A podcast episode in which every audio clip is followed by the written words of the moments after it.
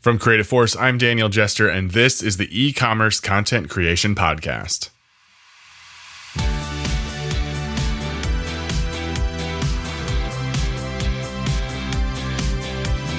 I need to open this episode with a bit of not exactly a correction, but a comment. Near the top of the episode, I refer to past episodes with Mark Berenson. At the time of this recording, we expected this episode to go live immediately following those episodes.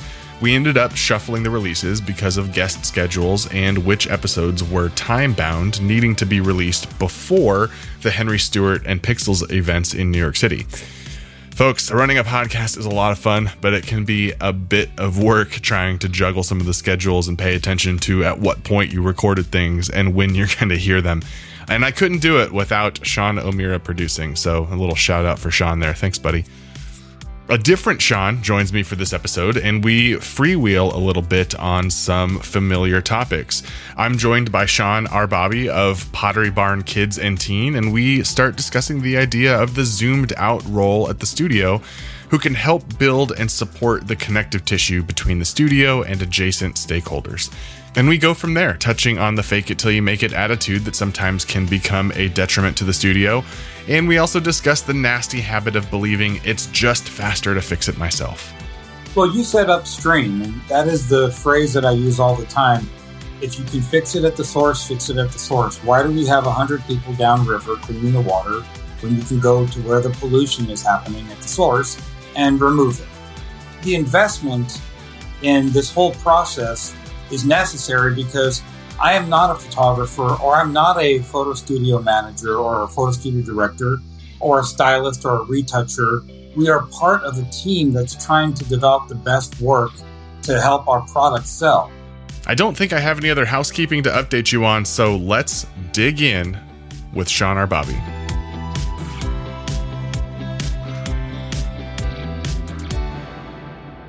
This is the e commerce content creation podcast. I am your host, Daniel Jester.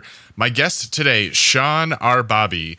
Sean, welcome to the podcast. How are you? I'm well. Thank you for having me. Great. Well, I can tell you that I am feeling like a million bucks because right before we recorded this podcast, I had taken my kids to lunch and I recently, this is a lot of information for our listeners, but I'm going to give you a little peek behind the curtain over here at our house. I recently sold my truck. My wife and I have decided that we're going to be a one car family for a while. Our lifestyle lends itself to that. And I had this truck that was sitting there and it wasn't doing anything. I sold it to a couple of teenage brothers who are going to get a ton of great memories out of it. And so today, I, my wife was running an errand, and I said, "This is the time for me to see. Let's test this theory. Can I get my bikes out? We can we bike over to the sandwich shop and grab some lunch?" And we went and we did that. We came home, and after being home for a while, I had that sinking feeling where I said, "You know what? I haven't seen my wallet in a while."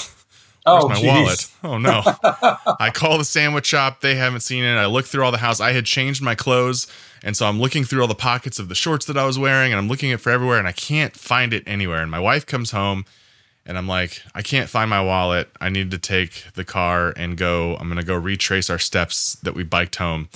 And lo and behold, Sean, I was halfway to the sandwich shop following the path that we took home from the place and I see my wallet in the middle of the street in a residential neighborhood sitting there all my cash, all my cards still in it. I can't wow. believe that I found it. It's mind blowing to me. and this is not the first time that I have found something in a relatively impossible situation. A few years ago, my wife lost her wedding ring at the beach. Oh discovered oh it when we, yeah, discovered it when we got back in the car. And I went back out. I walked back to the spot that we were at at the beach and somehow found it in the sand. I have no idea uh, if I'm like the luckiest person when it comes to finding lost things alive. But suffice it to say, uh, I'm feeling great. you need an Apple great. Air AirTag to uh, shove into your wallet there. yeah, we are. We're, we're planning. Follow a, the the direction that it provides you on your phone. absolutely, I have bought some. I haven't activated them yet. We're do we have some travel coming up, my family and I, and uh, I was going to AirTag all of the kids so we don't lose them at the airport. But I guess I yep. need to worry about my wallet and my keys and that sort of thing. I do. I put one on my keys and one on my luggage, so it's great. Go ahead. You were saying. I'm sorry. This is three minutes now, and our audience is wondering if we're ever going to talk about anything interesting or related to studio work and stuff. And I promise you, audience listener, that we are. We've invited Sean Arbabi onto the podcast. This has been a few weeks coming now. The last time that we met, I guess it was over a month ago. Yeah. Uh, just before the Flow event from Pixelz here in Los Angeles, that we chatted about having you come on. It's a good segue, actually. Sorry for interrupting. Because no, please. It's kind of an analog problem that you could possibly turn to digital to then find your wallet. And it kind of fits our little theme of adapt or die as far as our analog world that's transferring into digital. So I guess there is a little tie into the story. We talked just before we hit the record button here that we're kind of building a little bit off of the most recent, I think the most recent episode that our listeners will have heard when we had Mark Berenson and his crew of automation gurus on the podcast. And one of the roles that they had, this guy, Dan, whose job it was to zoom out from the process and look at all of the areas where automation was happening and figure out how to standardize, take best practices, and unify those things. And that's what we're going to talk about. But we're going to go a little, we're going to zoom out even further from the studio and we're going to talk about why we should be thinking about inputs from the merch team, outputs to the web team, everything that's going on within the studio, how we can best break down some of these silos and maybe it is having a person whose job it is to zoom out and look at all of these things and be fluent in the languages that all of these roles and tasks speak in yeah. order to help us you know this is core to leveraging emerging technologies to making our jobs easier and letting us focus on the things that really add value to our customers so that's the framing of the conversation today and we have Great. to figure out a place to start on that so sean where, where would you like to start i have a advantage a little bit to being that inside person from being a commercial photographer for 25 years. I had crews that I worked with. I worked with various parts of production with various clients on delivering images or what we call assets. And then my career shifted after 25 years and I took over directing a photo studio that was mostly e-commerce based. And uh, although I brought a lot of photography knowledge to that and production producing, art directing in a sense from all the work I'd done in the past. Operations as well, but not the operations from a start to finish corporate company going from, as you mentioned, receiving merchandise and then transferring that merchandise into production for various uses in marketing, developing, producing images for that that are then put up on e-commerce sites and again used in email promotions and all of that. And through that process, I started to see various breakdowns and issues that we had from merchandising. You and I talked about earlier, from merchants having completely different software or not having software at all, but mm. working in spreadsheets, to the photo studio having very specific software and programs that IT didn't really know and don't really deal with. FileMaker Pro or Capture or a standalone digital studio management production tools that they're not well versed in, nor can they provide direct IT help for. Then to our e commerce team to provide those images and understanding the goals of each of your partner. And so I started to realize there was not that one person, and that at least in my previous company, I didn't see a leader that was addressing all the various breakdowns in communication. It's kind of like starting in Spain, having it come to the United States, and then giving it over to Mexico. And if mm. you don't speak those languages from, the, from each team and you don't connect those teams together and understand their goals and their challenges, along with a huge issue of being planning and not dealing with planning across the board, you end up just scrambling constantly to address final needs for merchandise that needs to be sold on the site, for deadlines that are impossible to meet. And those connections are difficult, not only with systems integration, but with process and with people who understand those parts. So every time I started going outside my studio role and began to ingest all this information that I didn't know about because it wasn't my wheelhouse, I thought, this is just building your knowledge base to understand every part of production in any company that has product that they need to build, buy, and then photograph to get online to sell. And you start to realize it's a, an ongoing issue throughout every company. Hmm. And there are challenges. And I spoke to an industry person recently that discussed what I work in now with the company with Pottery Barn Kids and Teen, addressing post production photography and color. There's lots of issues in that as well. And so, although we're in the world of production and of photography, we're really in the world of marketing and in, in the world of delivering increased sales and reduced returns from the work we produce. Yeah. And that has to be realized. So, as you mentioned, stepping back to have a person to oversee all these various disconnects and connect them is often not a role that's put into a company. And when you're delivering high production, you never have the chance to step outside because you're constantly playing catch up trying to deliver to then go and discover and have those conversations and implement those processes and software. So it's a deep challenge. I've shared the story, I think, on this podcast before, and it's really interesting what can happen when you bring cross functional teams into a meeting with the studio. And in this particular case, I was with a commercial studio. We were meeting a client at their offices, and it turned out that the web teams and the client's internal studio teams and us as an external service provider that supplemented their internal team. And then the merchandisers you know as sort of the inputs had never actually all sat in a room together and were talking about things. And it turned out that the ecom team was often very frustrated with the studio team because of some naming inconsistencies in the way that files were named. Because if it wasn't exactly right or if a mistake was made it had some outsized impact on their ability to organize the images and get them where they needed to go. And so just having that conversation was enough to realize the importance of the problem and put in controls and safeguards to prevent it from happening in the future. And the thing about, you know, one of the interesting things about communication and about fluency is when you cannot communicate effectively or when you're not fluent in the languages that various teams speak animosity starts to build and then it can get really frustrating and now there's no longer a desire to solve the problem because you're just mad about stuff. And i think you know there's a lot to be said for engaging those teams and you said something sean that i think is absolutely right which is that it's an ongoing thing. It's not a state that you achieve and arrive at. It is something that has to be protected and cultivated continuously to make sure that it's continuing to happen. Uh, person from the web team or the ecom team had called out a few images that weren't prepped properly for their site.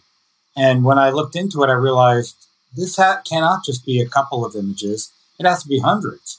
And so when I asked that person, what have you guys been doing? Because there's not just five of these images that we didn't prep correctly from production, it has to be hundreds. And they said, oh, we've been correcting them on our side.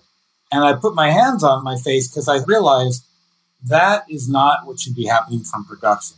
You should be delivering to what the web team needs. And if you cannot, for whatever reason, systems, equipment, time, deadlines, whatever it may be, you need to communicate that to the next team. They have specs on how they need to receive imagery for the site. And usually you have a DAM team that's kind of in between that can either automate that process. But if you don't deliver it properly, like say you don't silhouette a model and put them on a gray background like they need them, or have a transparent background so they can add a color in. You always have to own up to those errors, even if you didn't know about them, and say, "I'm sorry, I had no idea. I'm new with this company, whatever it may be." And and the point being is that you have to be deeply invested in your partner's goals and what they need. And that's how you break down those walls. You have to own up to errors you make because everybody makes them and you have to explain what you're limited on, whether it's with budget or time or equipment. And there just has to be an open conversation. And I also believe that, as corny as it sounds, humility and kindness is incredibly important, in, especially in high production when everybody's barking out orders to each other. So there's a real maybe it's too strong to call it an illness in our industry, but there's a real issue with people who have this mentality of it's just faster for me to fix it. But then it's faster for me to fix it a thousand times a week or, you know, ten, tens of thousands of times a year. And you're not addressing the problem upstream to where you're receiving what you're supposed to be receiving. And one of the key things, you know, one of the huge drivers of waste in any system is rework. And by just being faster to fix it, is embracing redoing work that somebody else had already done. And these are not things that add value to our customer experience. And it becomes why that role that we're talking about, or that person or organization or team or whatever it is that is that zoomed out role, one of the key things that they need to have is being well versed in root cause analysis, whether they want to be Six Sigma certified or whatever else it is, whatever flavor of process improvement, whatever it is. The one thing that you can't escape is the ability to take someone's issue find the root cause and correct it and prevent it from happening again. That's critical, critical to any kind of well functioning system and well functioning team. Well, you said upstream, and that is the phrase that I use all the time. If you can fix it at the source, fix it at the source. Why do we have 100 people downriver cleaning the water when you can go to where the pollution is happening at the source and remove it? Hmm. The investment in this whole process is necessary because I am not a photographer or I'm not a photo studio manager or a photo studio director or a stylist or a retoucher. We are part of a team that's trying to develop the best work to help our product sell. And that is the ultimate goal. So just saying, I'm just doing my job, but it's going to affect you of what I don't choose to care about is a cancer, like you hmm. said, and is a big issue. The other two issues we really have in our industry being in it for 30 years, is we are a fake it till you make it industry. Mm. People do not talk about what they don't know no. out of fear of never being hired again. Yeah. And what I try to do, and I've done this in my life in general, I'm an open book and maybe I'm an over communicator. But what I try to do is say, listen, I don't know everything too. And the three word phrase of I don't know is sometimes the best answer. Yeah. And so when you have a atmosphere that is not developing open communication and sharing of ideas, then you begin to have people stop because they're afraid of what to to say. If you don't address that issue of people not being willing to speak up and ask a question that they shouldn't know, because especially if you're a freelancer, it's hard for people to know internal processes and requests and recent changes so you have to be able to have people be able to speak up and not make it a fake it or make it industry, but instead have open communication to what people know. I was once on set in front of a VP and they were asking me questions about various processes. And we had a couple of different names for how we produced imagery. Mm. Uh, let's call it Ecom Basic, Ecom Intermediate, and Ecom Advanced, maybe being brand. And I mentioned that I didn't understand the difference between a couple of those, the basic and, and intermediate, because the images overlapped each other. Mm. And that vice president said to me, I don't understand the difference of it either. I can't see a distinction. And I think everybody probably sat there said, I've had that same question for months, but I didn't want to bring it up because I didn't want to look stupid. The other part of the industry that I do see that we struggle with is you're a photographer or you're a stylist, you're a professional, get on the set and figure it out. And that kind of mentality is never beneficial for a team of freelancers that are not internal. It is not good for full time employees either, but you have to be willing to say, I'm here for you to be successful. What tools, what process, what information do you need that I'm not providing for you to be successful at your role here? Um, whether you've been hired for a day or whether you're hired three days a week. I've seen those throughout production. Figure it out. You're a professional, figure it out. That makes no sense. I know everything about photography, but if I don't know what you need for the cover of your magazine or for a banner for your e-com site or for promotion image that's going to go in your stores, I cannot deliver that. I need all the specs and information on that. So I try to step in with anybody I work with and say, if you have a great idea, please bring it up, and I will credit you for that idea. I'll never take credit for your ideas. If we all togetherly collectively believe in that idea, and I'm the one to make the final decision, and it's wrong, I will own the responsibility mm. Because I was the one who made the decision. I'm in that position to make that decision. And so to me, it's again breaking down walls to show people that you care about them, you care about their success. And then you can start to have open conversations about fixing various processes throughout production. There's another part to this too that is might sound controversial, but I love my merchant friends. I love buyers, and they're some of the nicest people. Their products are their babies. And when you care about it, they're very appreciative and thankful. And I love that kind of response because a thanks every once in a while makes your job all worth it. Mm. But in many companies, I see that the merchants are driving the business. Mm-hmm. And I don't have an issue with them driving the business because they're determining which products they're going to sell, which trends are happening. But often they're involved in marketing where they're driving the planning and the deadlines or the lead times of marketing. And they often don't provide all of the, the lead time that is needed to produce the work. And so that is something that I disagree with. I think that leaders of merchant teams and leaders of production in any company need to speak and say, listen, this is when we need things for us to deliver to site by this time. And if you're going to give us a thousand products to shoot, it's going to cost us this much. But if you don't tell us that you're going to buy 3,000 products next year, then we have to expand our operations and know about it. If everything come, becomes a priority, because it's all coming in late or you're not thinking about our lead times, you're just tearing apart our production teams. And that's what happened in the last company that I was with. At one point, I many points, I decided to when we had leadership meetings and they said, Sean, why aren't you guys getting all this work up? I said, out of the 900 current shots we have, 820 of them are prioritized. Yeah. That is, you can prioritize 10 to 15% but you can't prioritize everything. And unless you give us a clear metric of what is selling best and what we should truly prioritize based on sales and revenue generated from those products, we can't prioritize everything. So when merchants drive the business, great, but when they drive production, lead times, and deadlines, and don't understand when we need to receive the product and how much product we need to photograph through production, those are challenges. And I'm not speaking about current company, I'm just speaking in general. I've seen that in many companies, and it's a major production issue. I completely agree with you, Sean. And I think that your experience with merchandise teams is virtually the same experience that I've had at companies where I had close interactions with the merchandise teams.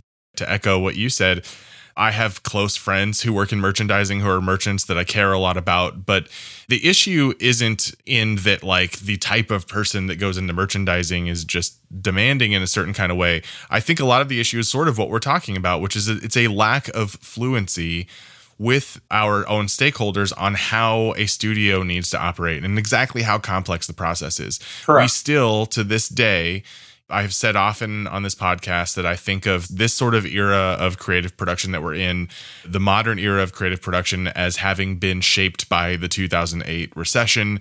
Or 14 a 14 year old industry now so to speak because this is you know we've been doing things this way as response to the recession coming into our own to put it that way maturing a little bit. And still still in the year 2022 i hear people oh it's just taking pictures it's just taking pictures. It is but everyone's rolling their eyes right now because every photographer has complained about being the guy that just takes mm-hmm. pictures or the or the person that just takes pictures. It's just a lack of understanding of the complex process. Yes. It's oversimplifying many processes that make people professionals and that is always the issue and it's something that again I've always been hypersensitive to. I understand styling. I understand the goal of styling. I understand style guides and lighting guides and what we're trying to achieve. I am not a stylist. Hmm. So if my stylist tells me that the suit was made wrong or the product is not conforming to what we need, I have to listen to that stylist. I can't say, why don't you just tape it and do this? Because they've been doing it for many, many years and have tried all of those techniques. When you oversimplify somebody's job, you tend to overlook their challenges and as Sean and you and I were talking about, the connectivity of this whole process. Once I had a VP merchant ask me when I went to him with a, a specific issue of deadlines and lead times and not having enough time for their product. They said, Well, of all the spring product that we purchased, Sean, how much have you photographed of it right now? Can you tell me that? And I said, I can't. And he said, Why not? I said, Because you don't provide me the information for all the products that you buy. I can tell you what you've given us, but you don't provide us that information. And that disconnect of expecting us to know when we're done with all of their product, yet they haven't even provided us the numbers. That in a microcosm shows the, the disconnect throughout um, these teams, throughout merchants to production to web teams to deliver that imagery, those assets that everybody is clamoring for to help sell their product. The solution, unfortunately, is one that, in my experience, also can be hard sometimes to get buy in from stakeholders on. The solution, I believe, is inviting people into the studio and showing them how you operate and showing them how complex the process is and showing them things like this is what this fabric or this material or this product looks like when it's photographed. This is what it looks like when it goes through retouching. And this is what it looks like before it goes on the web when it matches the color and it looks great and it's presentable and it's what we want to use to sell one of the things, and I feel like this is one of the things that's like seismically shifting a little bit, and at least the things, it's entirely possible that I've built myself a very interesting echo chamber on LinkedIn. But this is one of those things that I feel like people are pushing against a little bit. The I'm too busy to do anything other than the top priorities that I have today. Yeah. It goes back to that process improvement mindset. We need to get our web teams, our ecom teams into the studio to see how we work. We need to get the merchandisers and our other cross functional teams into the studio to see how we work. And we need to spend some time with them and learn about their needs and their challenges. And, you know, like the merchandise teams are dealing with some significant challenges, especially in today's supply chain climate. It is hard to get things on time. Correct. And those teams are stressed and they need some grace and they need, you know, they need a little understanding from the studio and understanding across the board that there's going to be some delays and there's going to be some unknowns. That's right. You have to be flexible in this time. Absolutely flexible and resilient. Sean, I think that's probably about the time that we have for this episode today. Thank you so much for bearing through our technical no problems words. to the listener. By the time you hear this, our editor will have fixed all of this and it'll sound amazing. But we had some technical problems behind the scenes on this episode. I got dropped off the call a couple of times. So, Sean, thank you for your patience. Thank you for your insight. And thank you so much for your time coming on the show today. My pleasure. I loved it. Thank you, Daniel. Appreciate it. And it's always nice to speak to you guys.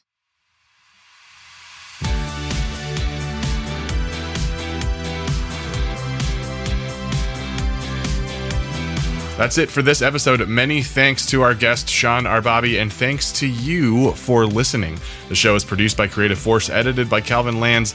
Special thanks to Sean O'Meara. I am your host, Daniel Jester. Until next time, my friends.